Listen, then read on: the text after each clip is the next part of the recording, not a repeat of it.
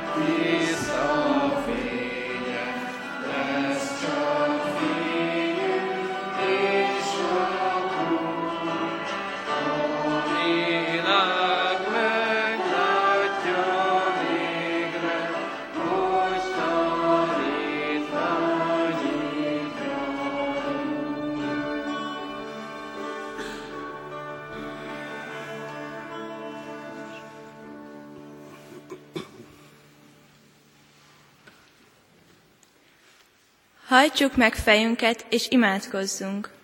Mindenható Isten, messze vagyunk tőled, ezért azt szeretnéd, hogy a távolság ellenére is igéd, tanítását követve a helyes utat válasszuk, s azon maradjunk, hogy aztán végül erről le nem térve eljussunk Te hozzád. Kérünk arra, hogy hit által láttasd meg velünk, ami rejtve van még, hogy egyedül rajtad csüngve, s egyedül a Te előrelátásodra hagyatkozva, szilárdan higgyünk, hogy gondoskodsz életünkről és üdvösségünkről, aminek következtében mi valóban biztonságban érezzük magunkat. Istenünk, megvalljuk, hogy mégis könnyen elveszíthetjük a reménységünket. Nincs elég hitünk, bízodalmunk, a félelem és rettegés vesz erőt rajtunk. Összetörve valljuk meg, hogy rád van szükségünk, szeretetedre, bocsánatodra, kegyelmedre. Bár elfogadjuk szeretetedet, bocsánatodat, kegyelmedet, megvalljuk, hogy nem adjuk tovább embertársainknak, pedig te saját képedre és hozzád hasonlóvá teremtettél, arra, hogy úgy éljünk, gondolkodjunk, cselekedjünk, ahogyan te. De belőlünk hiányzik mindaz, ami benned megvan. Mi nem tudunk igazán szeretni, megbocsátani, elfogadni. Pedig olyan jó szeretetteli, elfogadó szavadat hallgatni, bár mi elítélő, kirekesztő szavakat mondunk embertársainknak. Te nem erre tanítottál minket, hanem egyszülött fiad életét is odaadtad értünk, mi pedig félünk az áldozathozataltól, és vétkesen megalkuszunk. Megállunk előtted, és kérünk, tisztíts meg minket, mutasd meg egyéni érdekeink szűk határa mögött, a végtelen jövőt, táplálj és üdíts fel, vedd el félelmünket és szorongásunkat, amely távol tart tőled és embertársainktól. Ámen.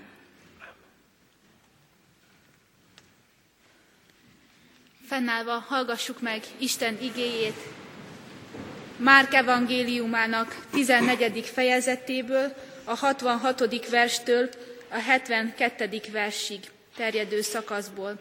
Így szól hozzánk Isten igéje. Amikor Péter lent volt az udvaron, arra ment a főpap egyik szolgáló lánya. Meglátta Pétert, amint melegedett, ránézett, és így szólt. Te is a názáreti Jézussal voltál. Ő azonban tagadta, és ezt mondta, nem tudom, nem is értem, mit beszélsz. És kimentek az előcsarnokba, a kakas pedig megszólalt. A szolgáló lány ismét meglátta őt, és újra mondta az ott állóknak. Ez közülük való, de ő ismét tagadta. Egy kis idő múlva viszont az ott állók mondták Péternek, bizony közülük való vagy, hiszen Galileából való vagy te is. Ekkor ő elkezdett átkozódni és esküdözni. Nem ismerem azt az embert, akiről beszéltek. És nyomban megszólalt a kakas másodszor is. Péternek ekkor eszébe jutott, amit Jézus mondott neki.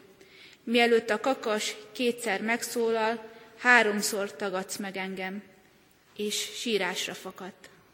Amen. A gyülekezet foglalja el a helyét.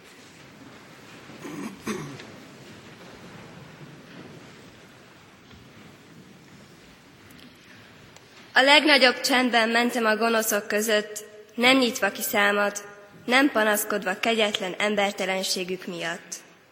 Engedtem, hogy mindjárt kitöltsék rá rajtam haragjukat. Mindenki versenget azon, hogy tönkre tegyen engem, és ezzel kedveskedjék az írástudóknak és farizeusoknak, akik jobb borra valót ígértek azoknak, akik a legdurvábban bánnak velem. Ezek között, a kegyetlenek között mindenki mástól elhagyatottnak éreztem magamat.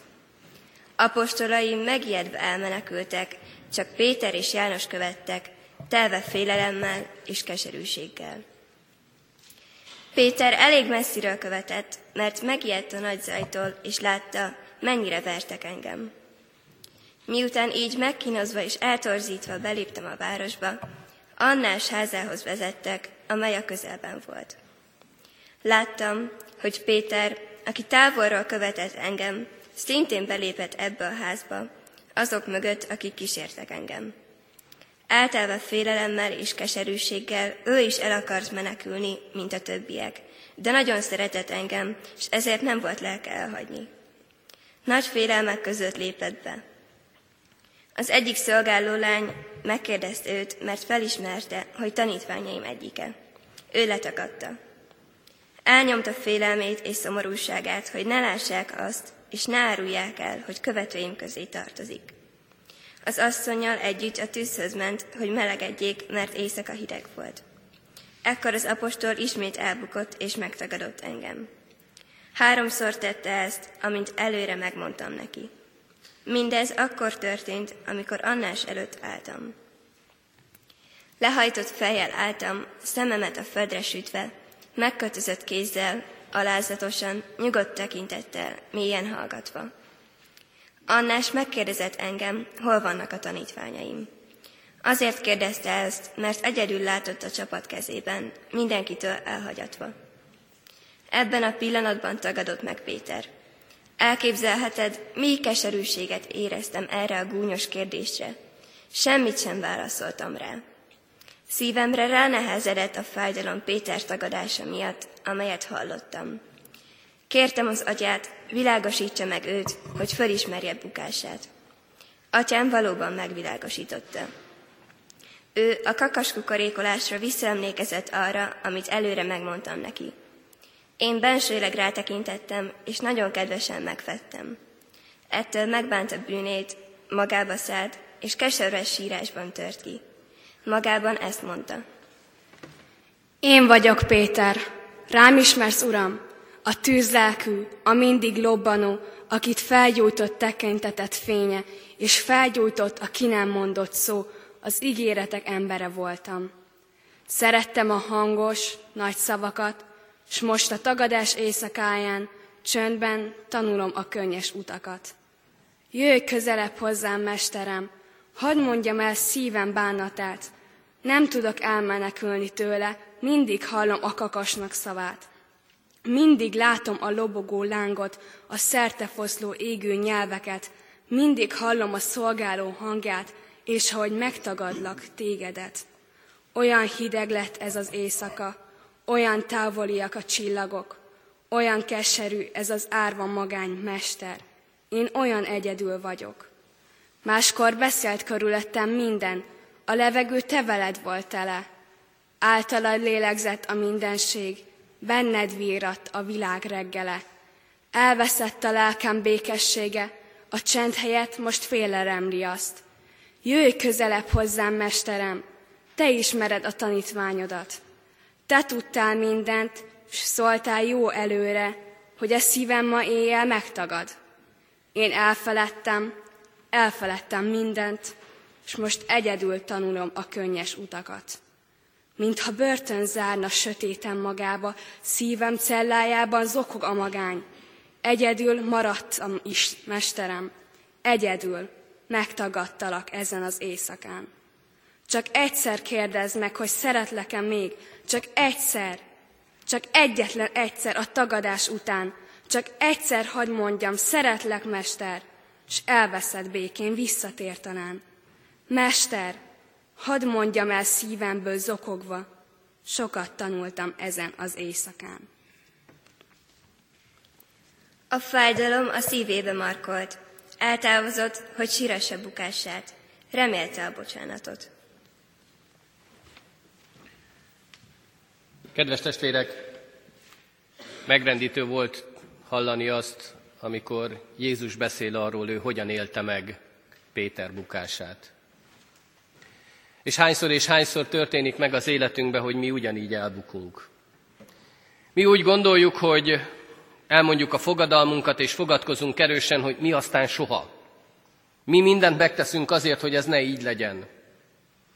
És aztán újra és újra rá kell jönnünk, hogy megszegjük az ígéreteinket, és nem bírjuk tovább.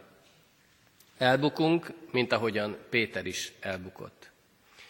Kedves gyerekek, hányszor van az, hogy ti megfogadjátok szüleiteknek, mi aztán jók leszünk? Mi nem fogunk szófogadatlanok lenni, mi megteszünk mindent, amit kértek. És hányszor és hányszor történik meg az, hogy újra és újra megszegjük ígéreteinket. És néha még sértőnek is találjuk azt, ha valaki megkérdőjelezi a mi elhivatottságunkat, a mi odaszánásunkat. Megsértődünk, hogy hogyan gondolhattok ilyet. Ha kicsit visszamegyünk az igében, akkor Péter is ugyanígy tette, hogy de uram, hát hogy gondolsz ilyet? Én kibírom. Én a halálba is elmegyek veled. Mi is ilyenek vagyunk. Szomorú az, amikor az ígéreteinket nem tudjuk megtartani. Szomorú az, mert nem csak az saját magunkat tagadjuk meg, nem csak azt, amit mi megfogadtunk, hanem megtagadjuk azt is, akinek tettük ezt az ígéretet. Megtagadjuk azt is, akinek azt mondtuk, hogy mi ott leszünk melletted mindig és mi mindig veled akarunk lenni. Kedves testvérek, azt gondolom, hogy szomorú események ezek az életünkben, És nagyon sokszor, amikor utólag visszagondolunk ezekre a dolgokra, akkor bizony elég gyakran előfordul az is, hogy még a sírás is folytogat bennünket. De jó lenne kisírni magunkat. Ahogy a versben olvastuk, Mester, csak még egyszer kérdezt, hogy szeretlek-e. Csak még egyszer tedd fel nekem ezt a kérdést, és én igennel válaszolok. Szomorú esemény ez, amiről itt olvashatunk, talán az egyik legszomorúbb történet a Szentírásban. Az egyik legfájdalmasabb tövis ez Jézus életében, abban a hosszú szenvedés sorozatban, amelyet neki végig kellett járnia itt a Földön. És az a szomorú benne, az a nehéz ebben a történetben, hogy itt nem egy ellenségről van szó. Nem olyan valakiről, aki minden helyzetben, minden olyan helyen, ahol csak volt, Jézus ellenfordult, próbálta őt kibillenteni a kérdéseivel, próbálta megfogni valahol, hogy hát ha lehet valamit olyat találni az ő életébe, amivel el lehet ítélni. Hanem itt olyan emberről van szó, aki talán a legkedvesebb tanítványa. Ha ellenfélről lenne szó, akkor nagyon is érthető lenne mindaz, ami itt történt. De másról van. Egy olyan emberről, aki azt mondja, hogy ő igazán is nagyon komolyan szereti Jézust. Aki szívvel és lélekkel az övé akar lenni. Aki az egész életét odaszánja az ő szolgálatára. Egy komoly, hívő emberről van szó. Aki otthagyja a családját, otthagyja a munkáját, otthagy mindent azért, hogy követhesse Jézust. És mégis megtörténik a baj. És kedves testvérek, ahogyan akkor ott Péter életében ez előfordulhatott, ugyanúgy előfordulhat ez a mai ember életében is. Hogy az az ember, aki ég, aki odaszánja életét az Istenért, aki átadja magát neki, az mégis azt mondja, hogy megtagadom. Megtagadom azt, akit nagyon szeretek, megtagadom azt, akiben hiszek. Péter is ezt tette, pedig Péter milyen csodákat élt át Jézus mellett. Kedves gyerekek, talán ti is tanultátok már hittamból ezeket a történeteket. Látta azt, amikor Jézus a tengeren járt. Ő is oda mehetett hozzá. Látta azt, amikor Jézus halottakat támasztott fel. Ott volt mellette, amikor a hegyi beszédben elmondta a tanításait. Látott sok csodát, gyógyítást. Mi minden dolgot látott Péter, ami a hitét erősíthette. És ott volt Jézussal akkor is, amikor Jézus megdicsőült. És ez az ember mondja azt, hogy nem ismerem azt az embert. Kedves testvérek, talán minnyáján együtt tudunk érezni Péterrel, mert bizony velünk is megesett már, hogy őszintén megígértünk valamit, és aztán nem tartottuk meg. Őszintén, tiszta szívből tudtuk mondani, hogy mi aztán betartjuk, amit mondunk.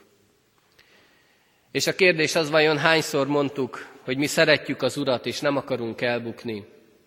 Mi ott akarunk mellette állni, mert azt gondoltuk, hogy mi ezt meg is tudjuk tenni.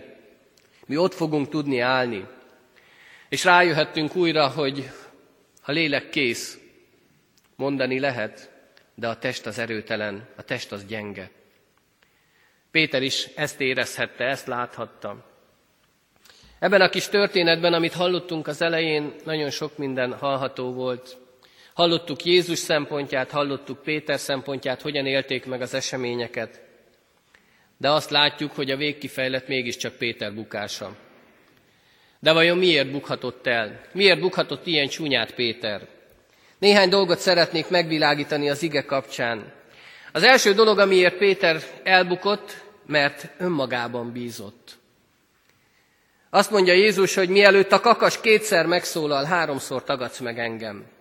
És kedves testvérek, mint ahogy a mai Péterek, ugyanúgy ott akkor az apostol sem vette igazán komolyan Jézusnak a szavát. És ebből ered minden baj. Ha nem vesszük komolyan azt, amit a mi Úrunk mond nekünk, ha mi másképpen akarunk tenni, és másképpen gondolkodunk, ha kitesszük magunkat olyan veszélyeknek, olyan kísértéseknek, aminek nem lenne szabad. Pedig milyen jó lenne biztonságos helyen lenni, olyan helyen, ahol imádságban tölthetnénk az időnket. Mert kedves testvérek, amikor a hit lángol bennünk, akkor azért egy hatalmas nagy szélvihar azt a lángot elolthatja. És ha ki is tesszük ennek a szélviharnak a bennünk lévő hitlángját, akkor nagy az esély, hogy így is történik. Ez történt Péterrel is. És azt látjuk, azt tapasztalhatjuk, hogy a hívő embereknek nagyon sokszor megtörténik az életében az, hogy könnyelműen veszik a kísértéseket. Azt gondolják, hogy ők nagyon jól tudják, hogy meddig mehetnek el. Tudják, hogy hol a határ, és tudják nagyon jó, hogy hol kell megállni. Pedig, kedves testvérek, dehogy tudják. Vagy mondjam úgy, hogy dehogy tudjuk. Fogalmunk sincs róla. Nem tudjuk, hol a határ, nem tudjuk, hol van a szakadéknak a széle. Pedig a szakadék szélére nem jó menni. Jobb onnan távol tartani magunkat. Mert a sátán, a kísértő legkedvesebb prédája éppen a Krisztus keresők közül kerül ki. Azok közül, akik elkötelezettek, akik követni akarják a Krisztust, őket akarja elbuktatni. Ez a legnagyobb szándéka, hogy hozzájuk elérjen és őket buktassa el. Kedves testvérek, túlzott önbizalom az, amikor azt gondoljuk, hogy velünk szemben mindez nem történhet meg. Minket aztán a sátán nem tud kísérteni. Arra figyelmeztet ez az igeit Péter történetében, hogy vigyázzunk ezzel a túlzott magabiztossággal. Azt mondja Pálapostól a korintusi levélben, hogy aki tehát azt gondolja, hogy áll, vigyázzon, hogy el ne essék. Éppen ezért, kedves testvérek, legyünk nagyon óvatosak. Legyünk óvatosak egyrészt azzal, hogy mit ígérünk meg, másrészt azzal, hogy mit, mivel dicsekszünk. Legyünk óvatosak, hogy mit fogunk megtenni, vagy éppen mit nem fogunk megtenni az Istenért. Mert ezek mind-mind bukáshoz vezethetnek.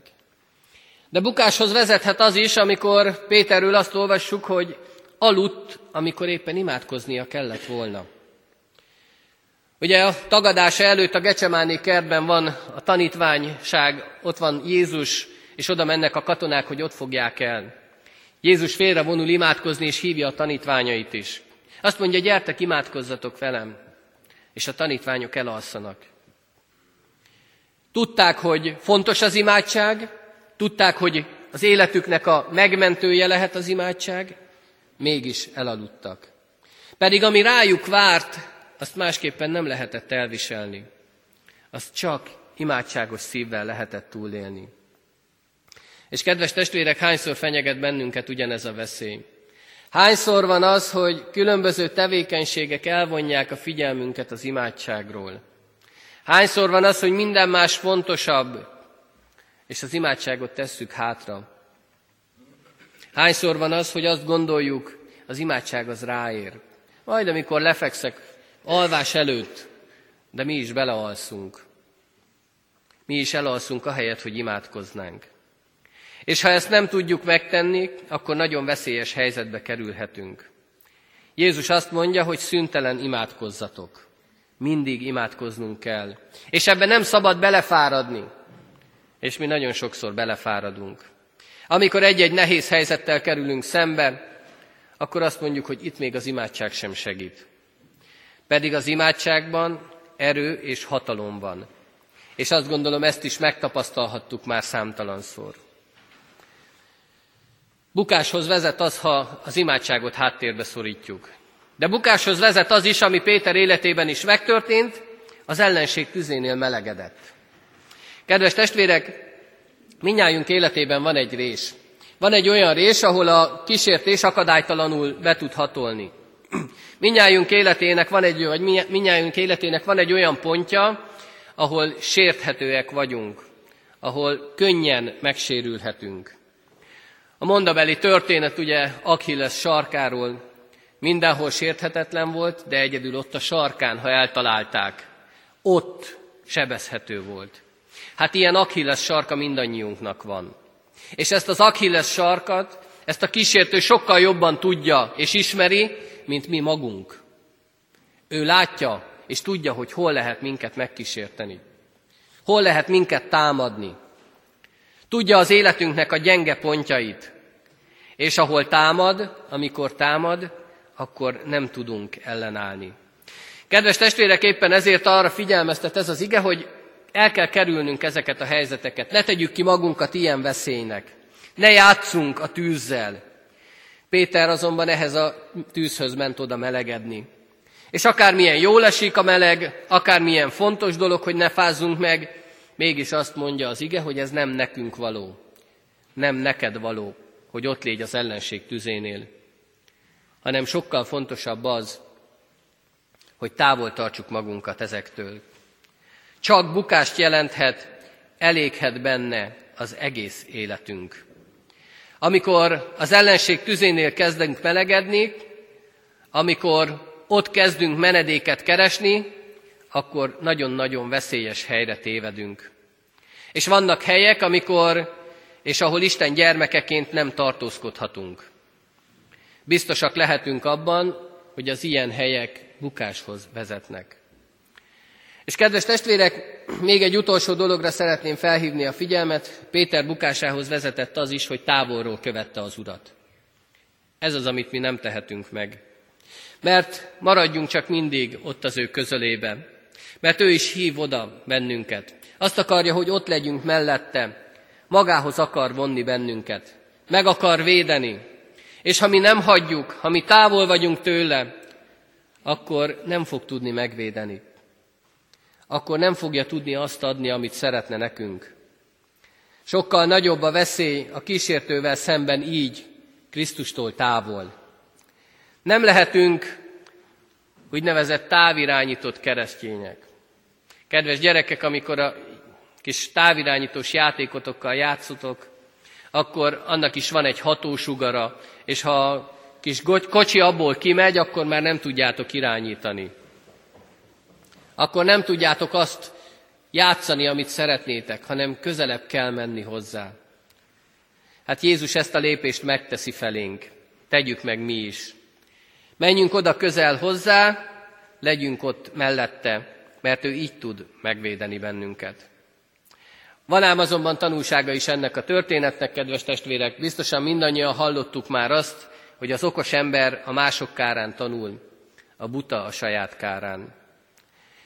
Isten azért akarta, hogy benne legyen a Szentírásban ez a történet, Péter bukása, hogy mi ne bukjunk el.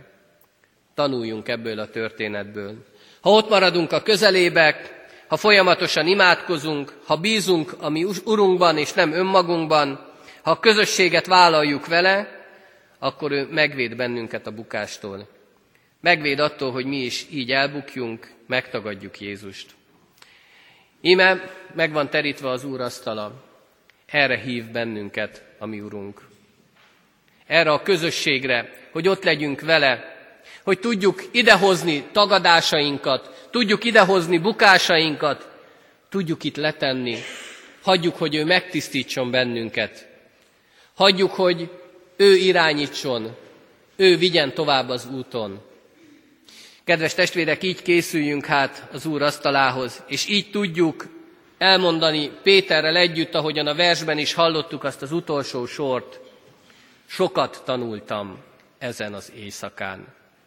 Tanuljunk mi is bukásainkból, tanuljunk Péter bukásából, és éljük meg mindazt, amit ő akar adni nekünk. Amen. Kedves testvérek, egy aranymondást hoztam ma ide a gyülekezet közösségébe, és tudom, hogy nagyon sokszor, nagyon sokféle módon és érdekes módon tanulhattuk meg ezeket az aranymondásokat. Én most egy kicsit mást szeretnék kérni a gyülekezettől.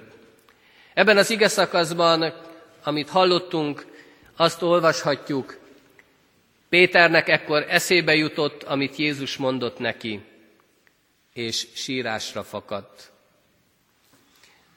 Hajtsuk meg egy picit a fejünket, csendesedjünk el, és mondogassuk magunkban. Gondoljunk vissza arra, hogy vajon Jézus mit mondott nekünk. Milyen olyan bukások vannak az életünkben, amelyeket oda lehet és oda kell vinnünk elé. És vannak-e olyan bukások az életünkben, amik miatt akár sírva is fakadhatunk nyugodtan. Péternek ekkor eszébe jutott, amit Jézus mondott neki, és sírásra fakadt. Most pedig íme látjátok az úrasztalát, megterítettük, az örökké való szeretete hív, jöjjetek, immár minden kész. Egy ének tanulással készüljünk az úrvacsorai közösségre, és legyen ez a közösséghez való tartozásunknak a kinyilatkoztatása is. Áldás békesség, sok szeretettel köszöntöm én is a gyülekezetet. A kiosztott papíron megtalált énekünket fogjuk megtanulni, hogy aztán majd közösen elénekelhessük, és az Isten tisztelet végén. Egyszer elénekelni. Én Uram, megváltom, Te adsz nékem nyugalmat, csak tőled van erőm, békességed oltalmaz. Így nem fél már szívem, benned pihen, szeliden nyugszik el. És ha elalszom, nem rettenek fel, álmom gyönyörűséges. Énekeljük el egybe. Én Uram, megváltom, Te adsz nékem nyugalmat, csak tőled van erőm, békességed oltalmaz. Így nem fél már szívem, benned pihen, szeliden nyugszik el, és ha elalszom, nem rettenek fel, álmom gyönyörűséges. Fohászkodjunk Istenünkhöz. Megvalljuk neked, Urunk, mennyei atyánk, hogy mi sokszor eltévedünk, sokszor úgy gondoljuk, hogy ahelyett, hogy nálad keresnénk menedéket, máshová fordulunk és máshol pihenünk meg, máshol gondoljuk, hogy a világosság, az a melegség, ami körülvesz bennünket, az pótolhat téged. Megvalljuk neked, hogy elbotlunk, és köszönjük, Urunk, hogy elbotlásainkból mentesz ki bennünket, csalsz könnyeket szemeinkbe, szembesítesz bennünket hiányosságainkkal, rádöbbentesz botlásainkra, és szerető kegyelmeddel hívsz, hogy mindezek ellenére követőid legyünk, mert nálad van bűnbocsánat. Így hozzuk eléd csendes percben egyéni imádságainkat. Amen. Bűneink megvallása után tegyünk vallást, bizonyságot hitünkről az apostoli hitvallás szavaival. Hiszek egy Istenben, mindenható atyában, mennek és földnek teremtőjében, és Jézus Krisztusban, az ő egyszülött fiában, a mi Urunkban, aki fogantatott szent lélektől, született Szűz Máriától, szenvedett Poncius Pilátus alatt, megfeszítették, meghalt és eltemették. Alá szállt a poklokra. Harmadnapon feltámadott a halottak közül, felment a mennybe, ott ül a mindenható Atya Isten jobbján, onnan jön el ítélni élőket és holtakat. Hiszek Szentlélekben.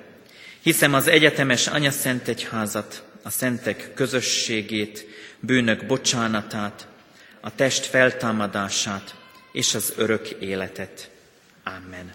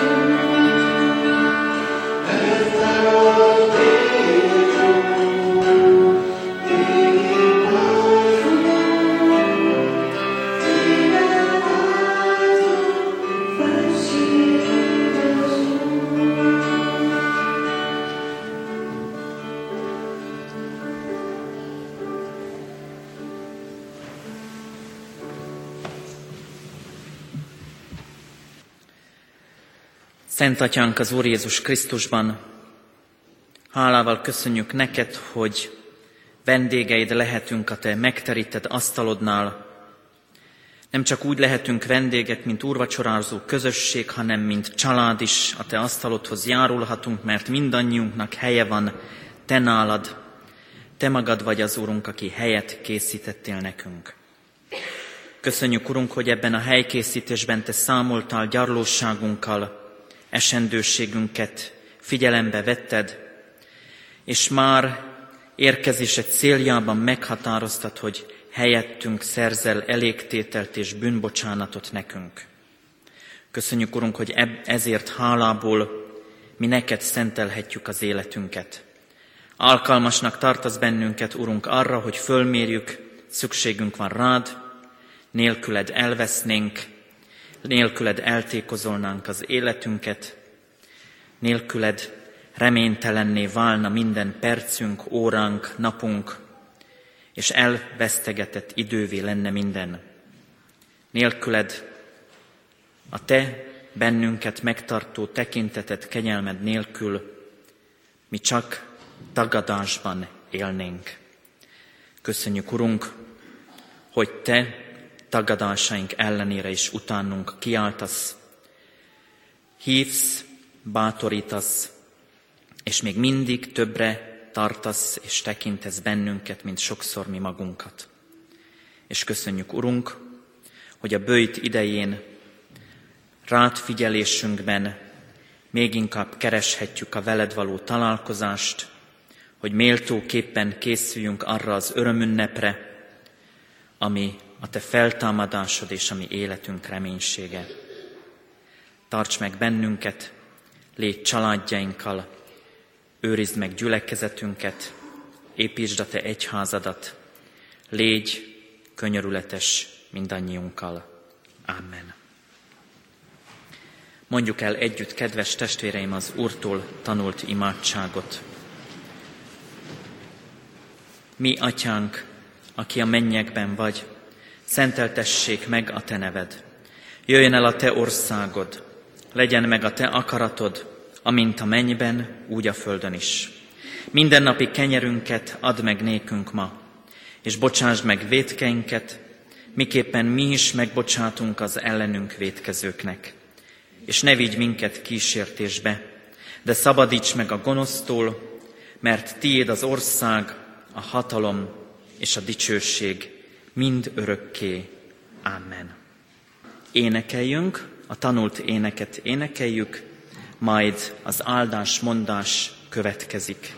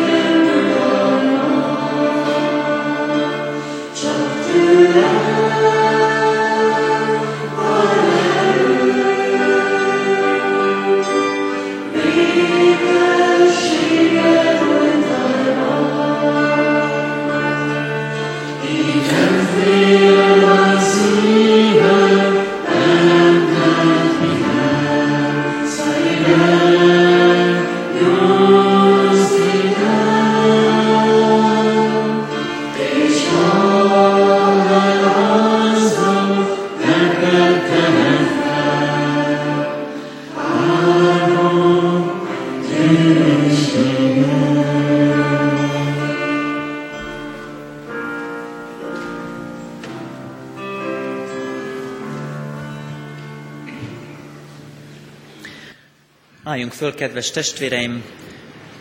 Nyugodtan megfoghatjuk egymás kezét a padokban, ha úgy gondoljátok, illetve erre a lehetőségre fölhívom a figyelmet, és egymásnak is közvetíthetjük így Isten áldását. Kérlek benneteket mondjátok utánam. Péternek ekkor eszébe jutott, amit Jézus mondott neki és sírásra fakadt. Mert úgy szerette Istene világot,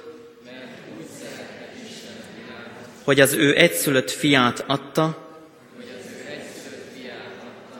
hogy aki hisz ő benne, el ne vesszen, hanem örök élete legyen. Amen.